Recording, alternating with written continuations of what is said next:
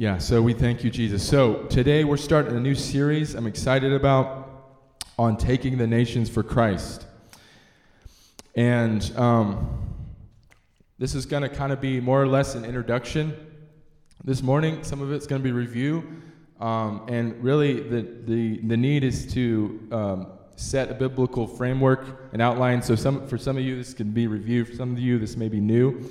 Um, but the purpose of this message and today, this morning, and really this series, um, well, there's a huge, there's a pretty big purpose, but this morning, um, the purpose of this message is, is to show you that God wants to fill the earth with His glory, that nations are His idea, and number three is that taking nations is our core identity.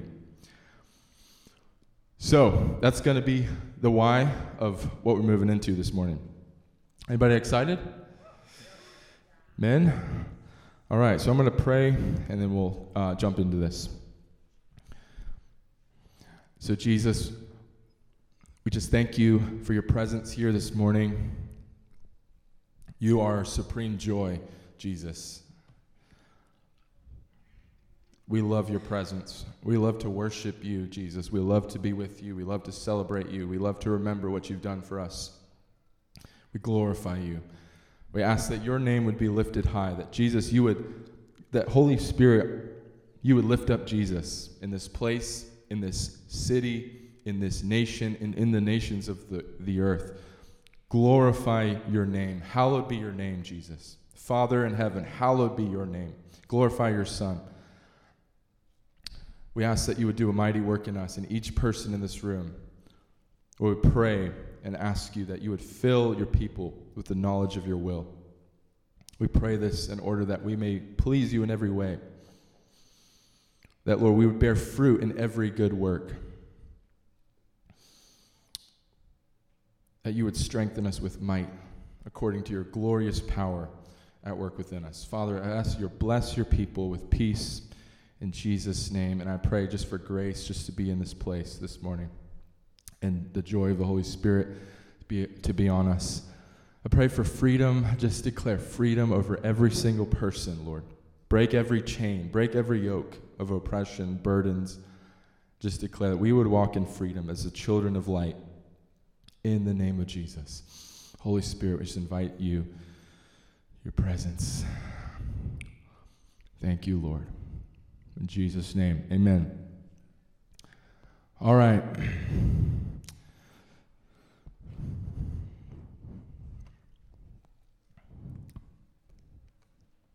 So I'm going to be jumping around here, but if you want, you can turn your Bibles to um, Genesis, Genesis chapter 11.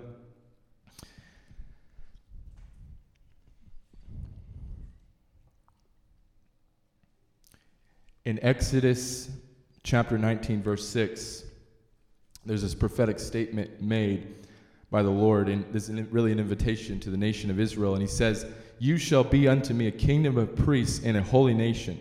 These are the words which you shall speak, speaking to Moses. These are the words which you shall speak to the children of Israel. And then in Revelation 1 6, another prophetic statement is made He has made us to be kings and priests to his God and to Father. To him be the glory and the dominion forever and ever.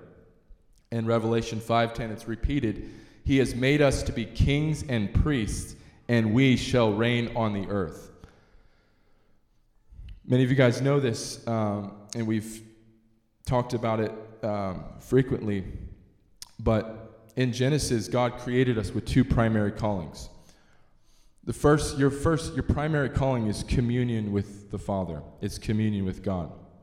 Your primary calling is, um, is intimacy with the Lord. It is friendship. And out of that friendship, out of that intimacy, out of that communion flows your secondary calling. And that is to subdue the earth. That is to take dominion. You were given in the garden keys of authority to subdue and to influence, to build a family, to reproduce, to multiply to expand the borders of the garden. And so your, your uh, first calling has to do with your, a priestly role that you carry. And that is your first calling is to minister to the Lord Himself. It is to uh, receive His love for you. It is to receive His affection, to, to allow Him to heal you. It's to gaze upon Him in His beauty. It's the one thing, and David um, in Psalms 20 said, One thing I desire of the Lord, to gaze upon Him in His temple. To gaze upon the beauty of the Lord and to inquire in His temple. And there's a reciprocating that takes place of as we're receiving His passion toward us and his love toward us, there's a reciprocation that we begin to, there's an explosion of praise that takes place as we just see just the breadth and the depth and the height and the length of just how much he loves us, just how much he's done for us. This is God's heartbeat. This is your, your primary calling. It's to be with God, it's to love him and to enjoy him forever. This is, this is uh, the chief. Um, the chief purpose of man. I, I was taught that as a young um, child was the, it's the first question in the catechism, and it always stuck with me, which is the importance of training our children when they're young. But the first question of the catechism is, what is man? What is the chief end purpose of man? And that is the answer to love God and to enjoy Him. It always stuck with me. So that's your that's that's your chief in purpose. Isn't that beautiful to enjoy God? Not just, not just to do things for Him, not just to uh, build His kingdom, but to enjoy Him, just to love Him, just to be with Him. And that He actually delights. In Zephaniah 3 17, it says, He takes delight in us, shouting over us, singing and dancing over us. So it's something that we can never, it says um, to know the love of Christ, which, which surpasses knowledge that Christ might dwell in our hearts, that he might manifest his presence so that we might know that which we can never comprehend. But there is a calling. You know, um, in Ephesians 3, it tells us, But by grace you've been saved. This is not of your own doing, this is not of works, lest any man should boast. You guys know this? But the verse right after it says, For you were created in Christ Jesus for good works. So there's twofold is that you can't be saved by works. But the grace that saves you equips you for the works that you were called to do beforehand, because before you were made, you were created in Christ to do those things. So he said, It's finished, but he didn't mean it was done. He's saying, What I've done is finished. Now I'm passing the baton to you to complete the work, to enforce the victory, and to manifest what the cross accomplished.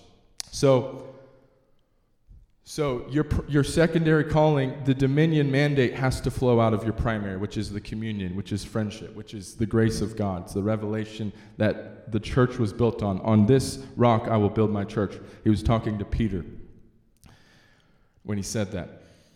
Um, so your king, so your second, your secondary prime, uh, your secondary calling has to do with your kingly role. So you're you're you're a priest in his temple. You cultivate his presence you communion with him and you minister to him. And secondly, you're a king in his courts, is that you are called, given a divine authority to subdue the earth. You're called to rule and reign. You're called to be a conqueror in the earth. So there's a high call that comes out of, out of um, a deeply instilled identity. Amen? Okay, so I'm a priest and I'm a king. I'm called to take dominion I'm called to rule with the heart of a servant. I'm called to use the God given authority to bring impact for God's glory.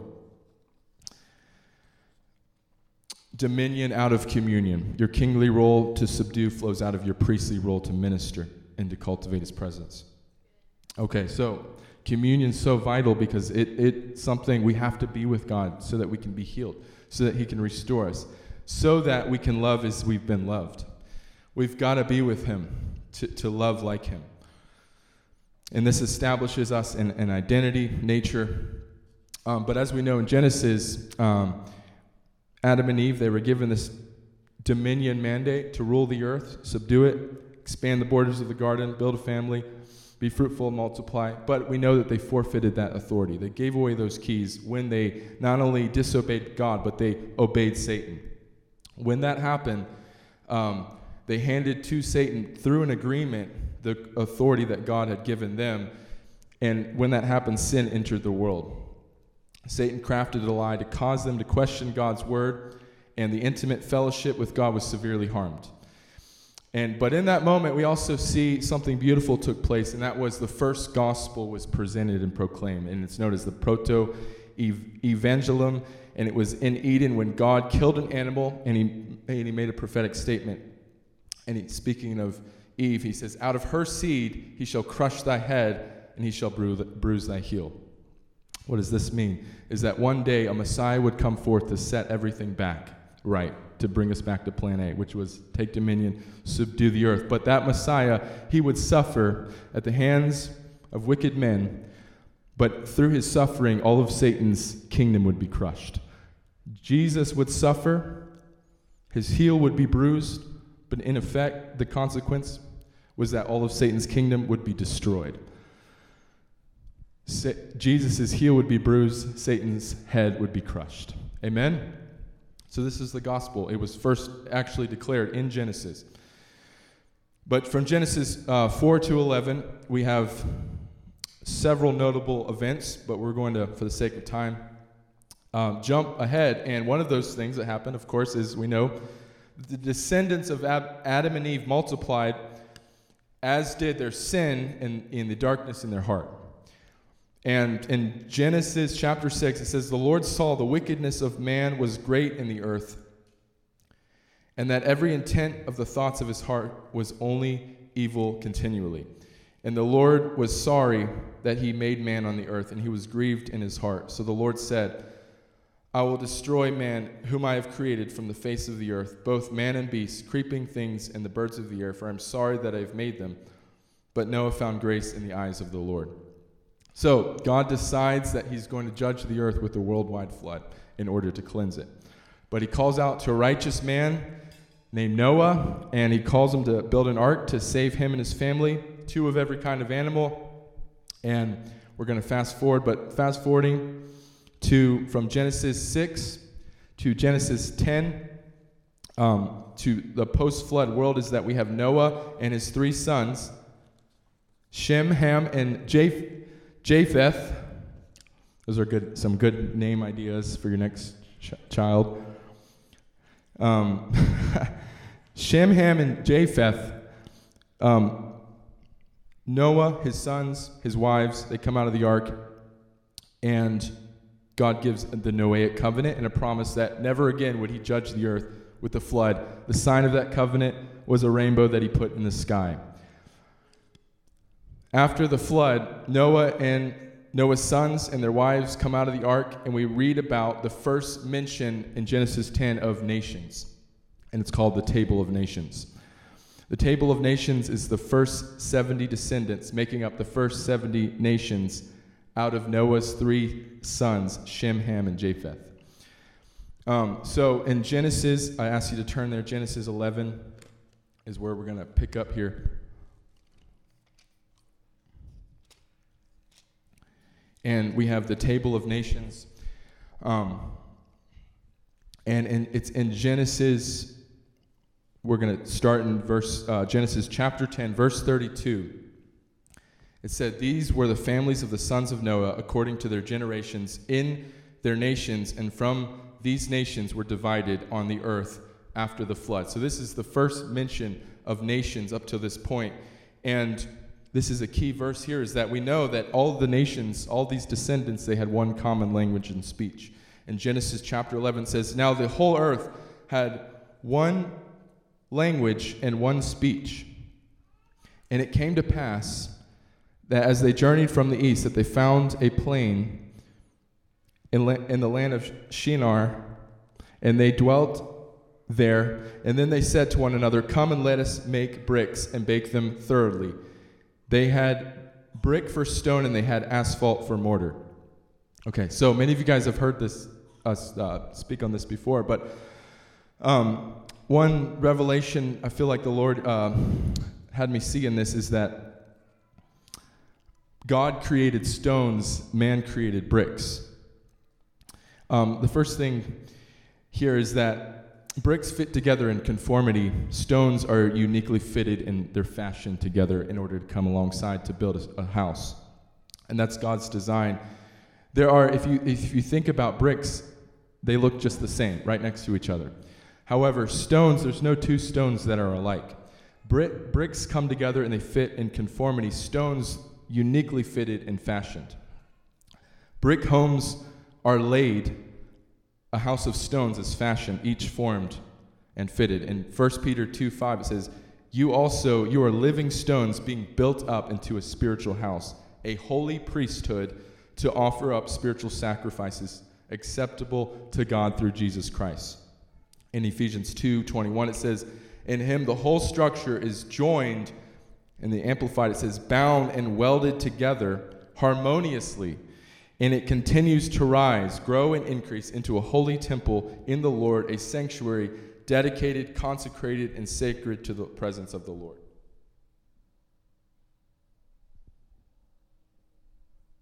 In him and in the fellowship with one another, you are, yourselves are also being built up into the structure with the rest to form a fixed abode, to form a dwelling of God in and by and th- in by through the Spirit.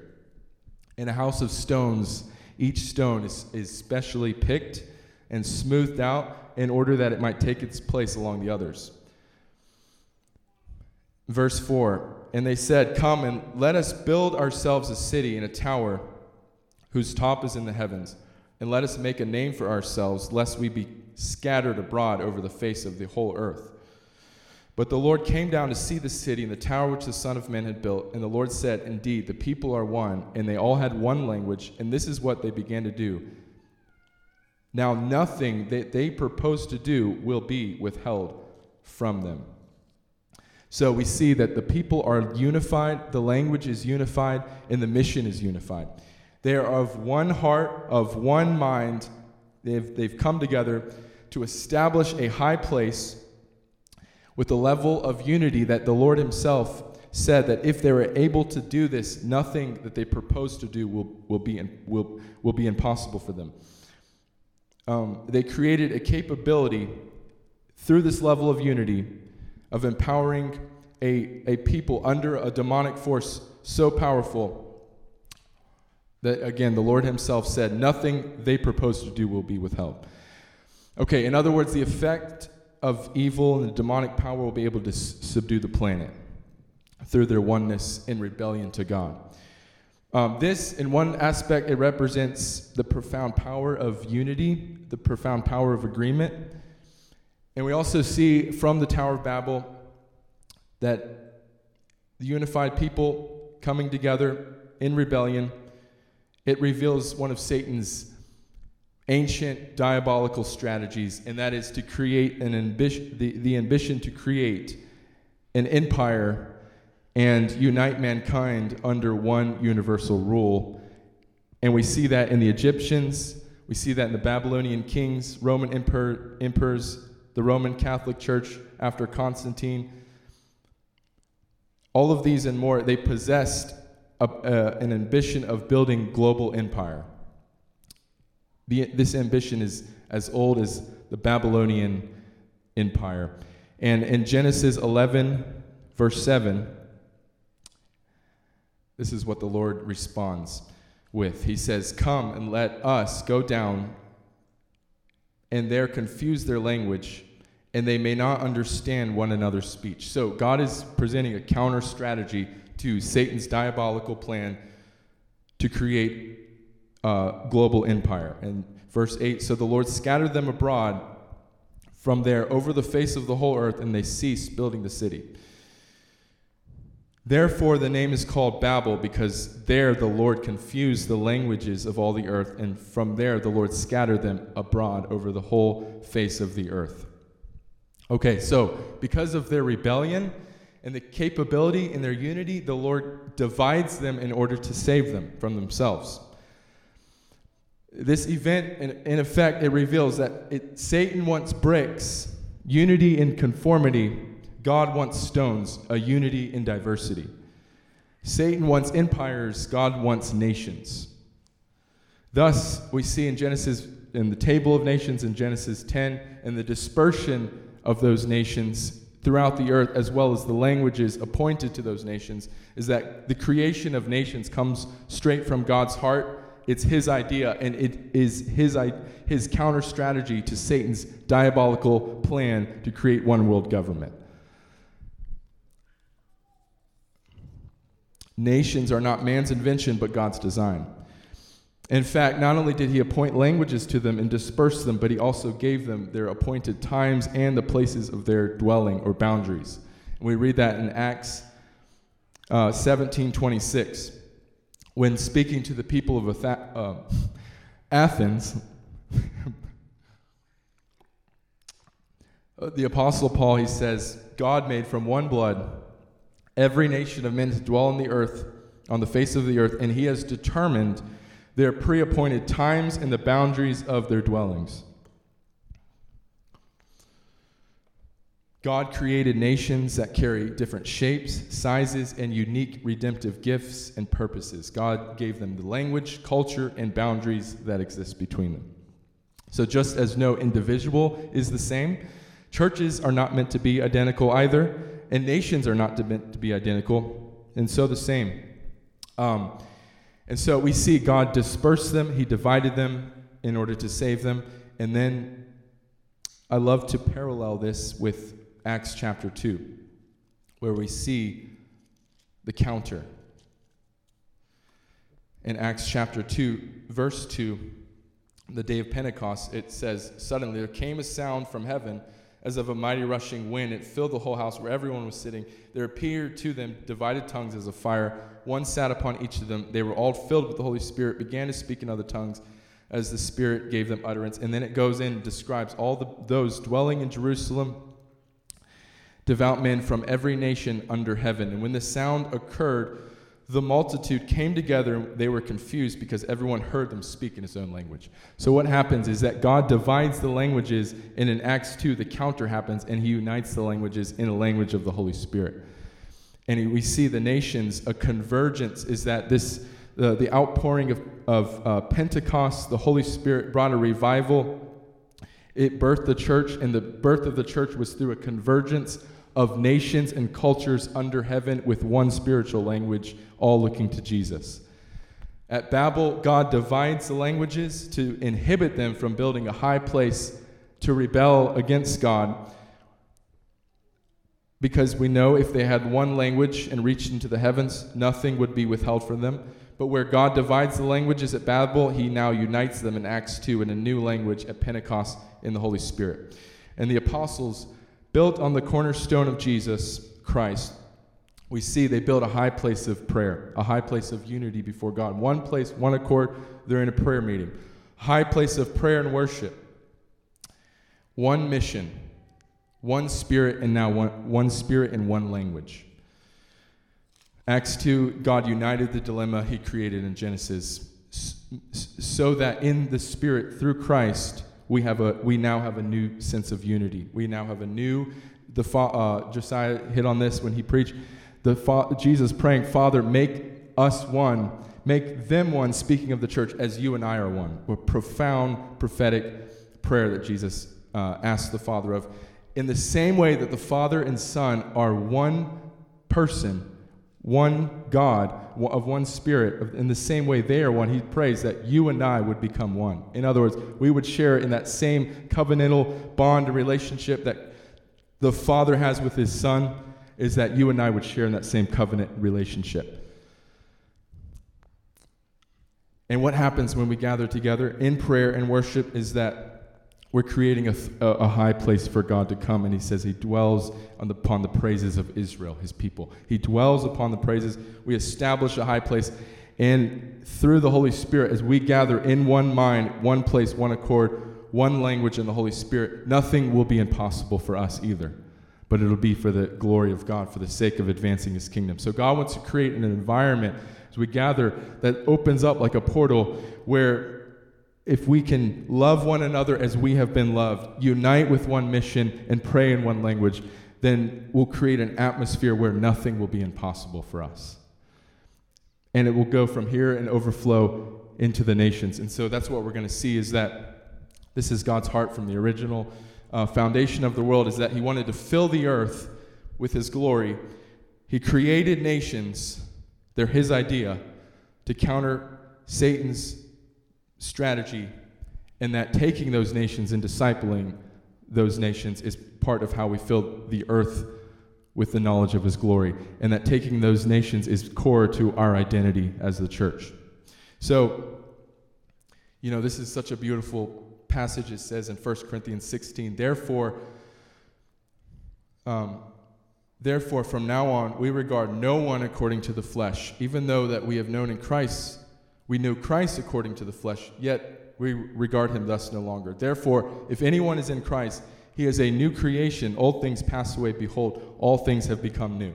And so there's that, there's that um, call to put on the eyes of the Spirit and to see one another according to how Christ originally intended us to be. Um, Genesis, um, yeah, so I've got all these passages on, on the power of unity. Um, he, he, has made, he, made, he has made the two groups one, div- removing the dividing wall of hostility, he himself becoming our peace. Okay, so we're going to move ahead here to in, um, and I'm not going to go through this whole thing. There is a, um, I think it was on Pentecost, actually gave a message that break, breaking down Peter's uh, first gospel message or, or, sermon here in Acts 2:14. But I'm just going to jump into this, and we see uh, Peter's first gospel message, his sermon, was it carried these elements to it. Number one, it was the message of his death. Uh, in verse 22, it was the message of Christ's death, his resurrection, and the atonement for sins. And was also a fulfillment of the prophecy, specifically that a descendant of David would sit upon his throne to establish a kingdom. And that prophecy comes from 2 Samuel chapter 7, verse 12. And it, Peter ended his uh, sermon with the message of the lordship of Christ.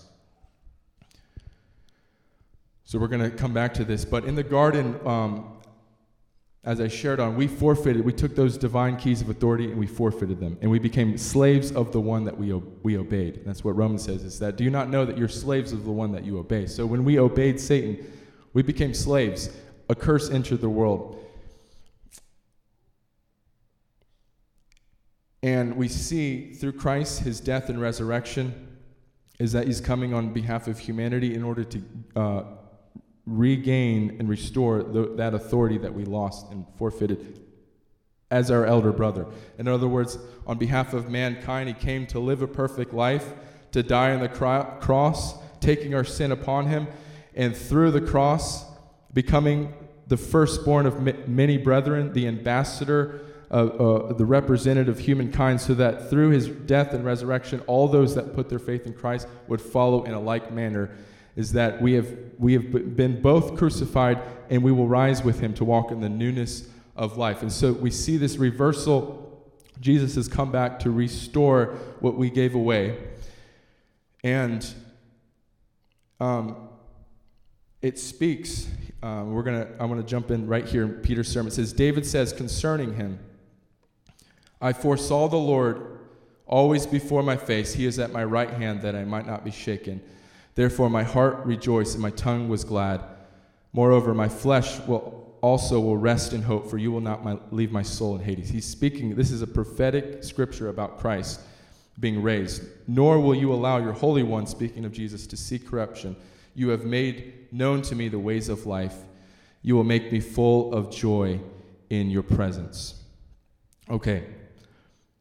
Skip down to verse 34. For David did not ascend into the heavens but he says himself, The Lord said to my Lord, Sit at my right hand till I make your enemies your footstool. Therefore, let all the house of Israel know assuredly that God has made this Jesus, whom you crucified, both the Lord and the Christ. Now, when they heard this, they were cut to the heart, and they said to Peter and the rest of the apostles, Men and brethren, what shall we do?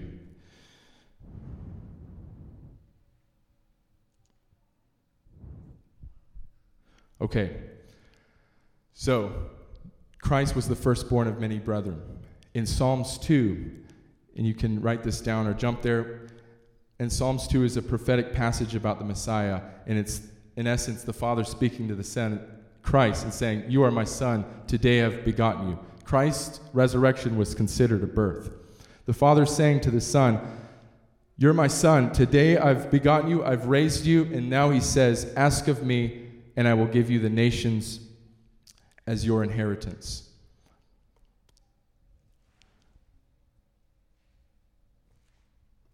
When Jesus stepped out of that grave, he stepped out as a representative of a new humanity, a new creation, in order to restore us back to plan A, which was subduing the earth, taking dominion. And so now that Christ has come to restore those keys, the Father looks to the Son and he says, Today I've begotten you. Now ask of me for what they gave up. That is nations. That is the glory of God filling the earth. That is the dominion and the subduing of the earth underneath the rulership of Christ.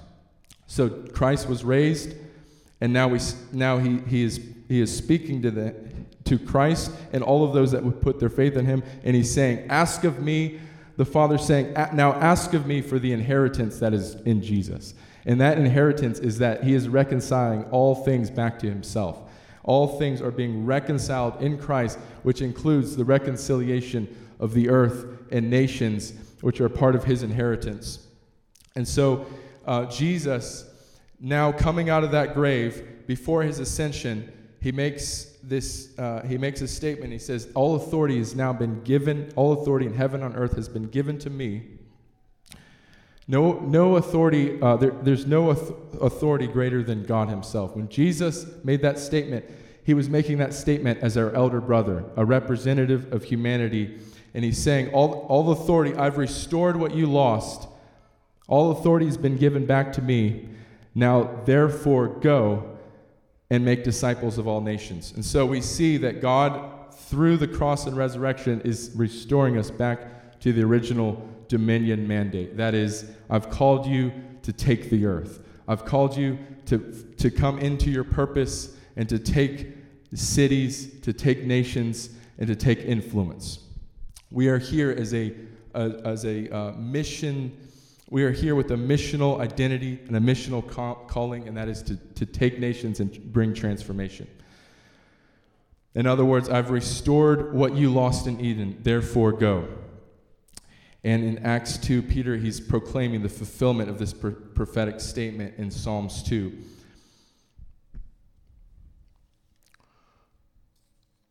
Okay, are you guys following along? So I gave a message on Easter, and it was kind of I went through the whole outline here, and so I'm just t- today. It's I'm really trying to kind of present that outline again, um, and then if we jump, I'm just going to read one verse here from Acts 3:25. But if we jump a chapter ahead in Acts 3:25, um, Peter makes this statement. He says, "You are the sons of the prophet and of the covenant which God made with our father." Saying to Abraham, And in your seed all the families of the earth shall be blessed.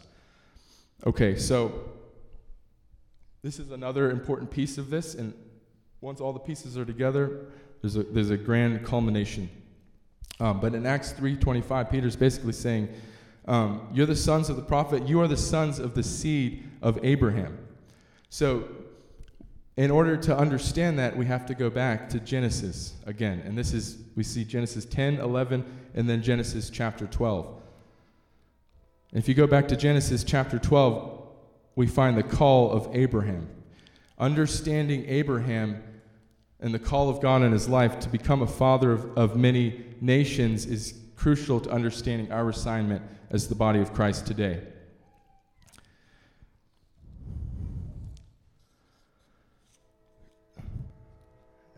Genesis ch- uh, chapter 12, verse 1. Now the Lord said to Abraham, I, I just love this. This is God's first interaction with Abram. And he, he, uh, the Lord shows up and he says, Get out of your country, from your family, from your father house, and go to a land that I will show you. So that's quite a high and hello Hello, how are you doing? This is God's first interaction. He's saying, Leave everything that you know, leave your family, leave your father's house, and go to a, a place that I'm going to reveal to you. This is how God loves to introduce himself to us. It's a radical call. Do you remember when he told Peter, Drop your nets, come and follow me? And because of the words of authority, and the words of life, something, something inside of them came alive when he speaks, and we follow him, even though we don't have all the details of the roadmap. So God, uh, God introduces himself, and he calls Abraham in a radical way to leave everything that he knows and to take on a new identity. And he gives them a promise that is, it's repeated all throughout Genesis, that in Abraham all the nations of the earth would be blessed. So Genesis 18 18, we see this. Abraham shall surely become a great and mighty nation, and all the nations of the earth shall be blessed in him. And Genesis 22 18, in your seed all the nations of the earth shall be blessed because you have obeyed my voice. So, Abraham is a key um, prophetic prototype in the Old Testament of the New Testament church. Both, and we see this, both Peter in the book of Acts and Paul in Galatians, both of them tie us to this, this same promise that was given to Abraham and his seed, which is Christ, and all those that would put their faith in Christ. And that is, they tied us to the same Abrahamic promise, Abrahamic blessing, and mandate. Galatians 3:16 Now to Abraham and to his seed were these promises made. And he does not say and to seeds as of many but as of one and to your seed who is Christ. And in Galatians 3:8 the scripture, foreseeing that God would justify the Gentiles by faith, preached the gospel to Abraham beforehand, saying, In you all the nations of the earth would be blessed. And then again in Acts 3:25, you're the sons of the prophet and of the covenant which God made with our fathers, saying to Abraham, In your seed all the families of the earth shall be blessed. So, in a similar fashion, God is calling us in the same way that He called Abraham. Abram's, um, his very name, the name Abraham means exalted father. This revealed an aspect of his nature and the calling that God would put on him is that he would not be called as an ordinary father, but he would take on a much broader responsibility, a greater name, later being changed to Abraham in Genesis 17, which means the father of many nations. But Abraham's, uh, sorry, Abram's very name, exalted father, it reveals that he was willing to take a higher position than your average father. And I believe in a similar fashion, we're called to understand that God has asked us in the same way to take on a greater level of responsibility than the average person. And it's in this responsibility that uh, it possessed our, our fathers of the faith to, to follow God to a place whose builder and maker is God. Abraham, he carried in this uh, in, the, in this mandate a supernatural blessing and a favor to possess the land that was tied to the assignment to be a father. Um, God calls him to leave his country. The first thing I want to say on that is that there's some of you in this room, and, and there's people that God has called that He's called you to literally leave your country. Some people, um, there's some people that God has, they, they, it's almost as if they live in a container. They haven't fit in. You haven't fit in your whole life. You feel that you've born in a container, and perhaps you've been held in a capsule because you're being preserved and held with a calling because you have a calling for another uh, people group or nation entirely. So there's some people that their life doesn't make sense and they actually have a calling from the Lord, a mantle to another people group, culture, another nation. That could be some of you in this room. Um, leaving, but leaving our country in another sense, it speaks to leaving our realm of security, our realm of comfort, our realm of influence. It, it means we're leaving that which is known and comfortable and secure in order to seek first his kingdom and to venture out and, and looking for God's plans and his purposes in our life. Um, when we do this, when we, when we choose to drop the nets like Peter, the nets of mediocrity, and we follow the Lord going into the unknown, a land that I will show you when we do this, there's nothing, there's nothing that we can fall back on but God. And this is, again, this is where He wants us to live. He wants us to tap in by faith into uh, resources of heaven. And He wants us to move into place, a place whose builder and maker is God. Um, and we see this in, remember when Jesus tells his disciples, He says, Take nothing for your journey, neither staffs, nor money, nor bread Neither have two coats apiece. This was intentional language because he's saying, I want you to go by faith, dependent upon me to provide for you. Heidi Baker, in one of her um, messages, how many of you guys know Heidi Baker? If you don't, she's got this, I love this picture back here called Compelled by Love, a documentary of her life. And in one of her messages, she reminds us that we often have a plan B ready to go in case God doesn't show up. Pointing out that this often it kills spiritual hunger in us and the desperation. Perhaps at some time we're more uh, the church of Laodicea. We look more like the church of Laodicea than the church venturing out into the unknown, following his purposes. We look more like the church that was said of Christ, because you say, I'm rich and become wealthy, and I have need of nothing, and yet you do not know you are wretched, miserable, poor, blind, and naked. Is that sometimes we become so secure in what we've built around us, but God is calling us deeper. God is calling all of us to go a level deeper with Him in seeking first His kingdom, to fully grasp the heart of God for the church to step into its core identity as a missions base in the earth, seeking God to transform the world around her, we must possess an over an understanding of the overarching story of God's redemptive plan throughout history. And that is the missionary calling of the church. And it predates her very existence. It predates her having roots all the way back in the call of Abraham in Genesis 12 and that is that God's eternal purpose is to extend his redemptive purposes to all the families of the earth through the descendants of Abraham. And that is to, in effect, to touch all of the nations of the earth. When we, when we miss or we ignore this conception of the church, we ignore the burden in God's heart and the very essence of our existence and that is God has chosen to work in partnership with us, bound, binding himself according to his one all wise plan. He's working in partnership with his global church. Though she is weak and finite, we have to understand ourselves as co laborers, called to be priests, kings, and rulers with a heart to take the nations for Jesus. In Psalms 8 6, you have given him to to have dominion over the works of your hands, putting all things under his feet. And Hebrews 2 8, you have put all things in subjection under his feet.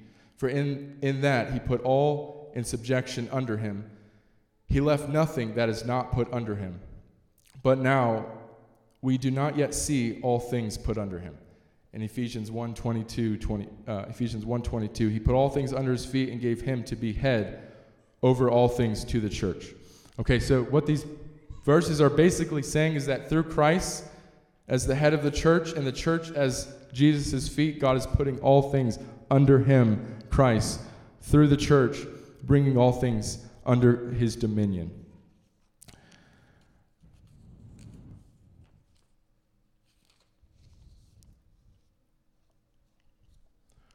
Okay, you guys get all that? um, I just don't know how else to start this series without without just dumping it all on. So you can go back. Um, I did give a message on, it's called um, The House of God, and it kind of has these same elements, maybe better uh, communicated, but it's, it's, on our, it's on our podcast that we have. Um, but I'm going to close here. Um, but this is, uh, if this was a book, this would be, this would be your, uh, well, this would kind of be your introduction chapter, okay? So the best, the best is yet to come. All right, so, but it's, it's, um, it's vital to put before the body, I believe, uh, to put before the body of Christ the broad vision of our identity in the mission and discipling nations. So we're going to, throughout the series, we're going to look at the fourfold Great Commission mandate in more detail. And this teaching is, in many ways, like a 30,000 foot view of, of, um, of a global vision of the body of Christ in the, in the world. And so, but it's also a, it's also personal summons as well as a local strategy. And it's a, this series, it's a call to take our place with the local and the global church in receiving and fulfilling the heart of, of, of Jesus. And um, it's a summons also, this is a summons to get healthy, to get healed, to evaluate your purpose, your gifts, and to take your place in building a spiritual family and apostolic community. And so we'll be reviewing some of the foundations for um, what does that look like, building an apostolic community. We did a series last year on that. Also, we want to look at the seven mountain mandate, um, the five spheres of authority, the warfare concerning the battle for cities and nations, prayer evangelism and the shifting of spiritual atmosphere, um, worldview and its correlation to poverty and prosperity, and more. So, this is your introduction. Um, and so, we can appreci- appreciate the churches uh, communities that have a vision for nations support and support world missions, but we also have to ask the question from what are we saving the world? It's hard to have an impact when there is no distinguishable difference between the moral integrity or the worldview of those that claim to be born again Christians and those that do not. My dad actually hit on this in class today, and I had this written down. But according to a study conducted by George Barna, less than 10% of churches today have a biblical worldview.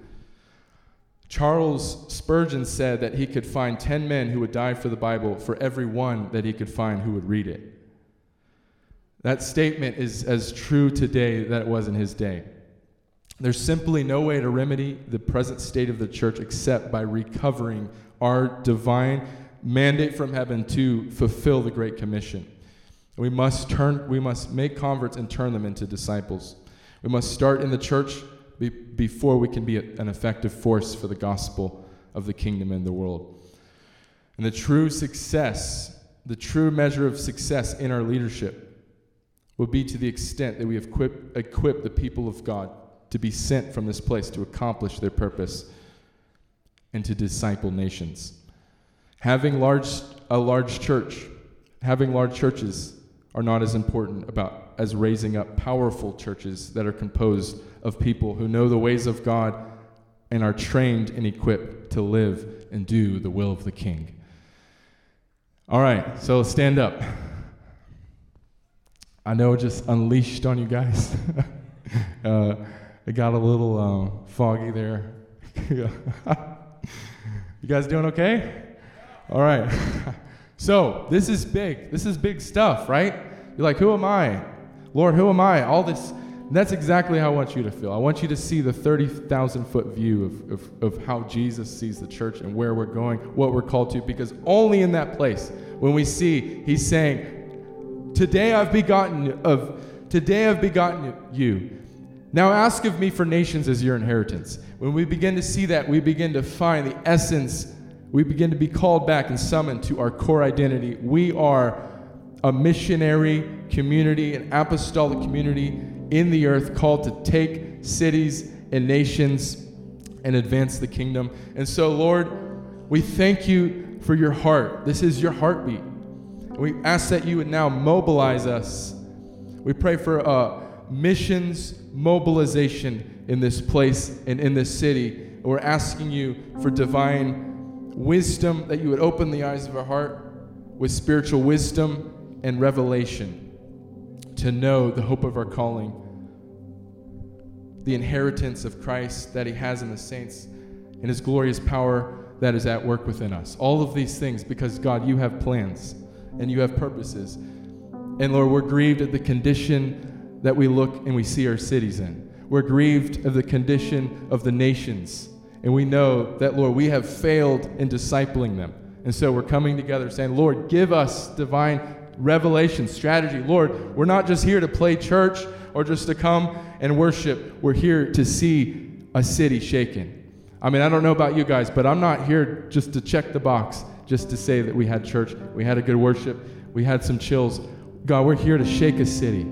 We're here to make disciples, and we're here to touch the nations. And Lord, so we're Lord saying, mobilize us together with the citywide body to do your will. And so, Lord, I pray right now, Holy Spirit, come and release. Uh, this is a summons to, to find individually, a summons to find our individual purpose and also to receive your heart and to, to, to receive healing. And so, Lord, pour out your love. Pour out your, your heart, your compassion, your mercy right now, I pray. No matter where you're at this morning, the Lord, I, I, I feel the Father, the heart of God in this room, and He's saying, Come and receive my love freely. Come and receive how much that I love you, because only out of that place can you be. You, you've got to be a son, you've got to be a daughter. And so, Lord, pour out the spirit of adoption and baptize us in the love of the Father.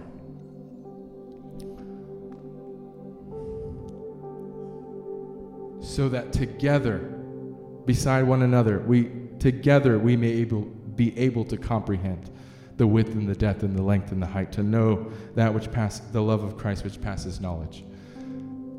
Father, Father of glory, give us your love. In Jesus' name I pray. Amen.